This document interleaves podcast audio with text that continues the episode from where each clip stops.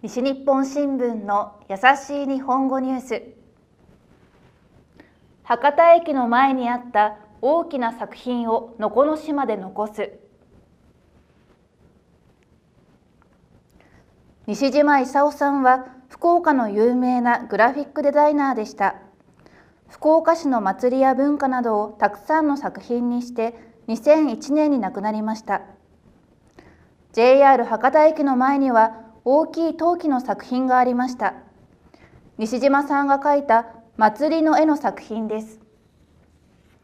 駅の前の広場を新しくするときに作品は捨てる予定でした。西島さんの息子や町の人たちは作品を残したいと思いました。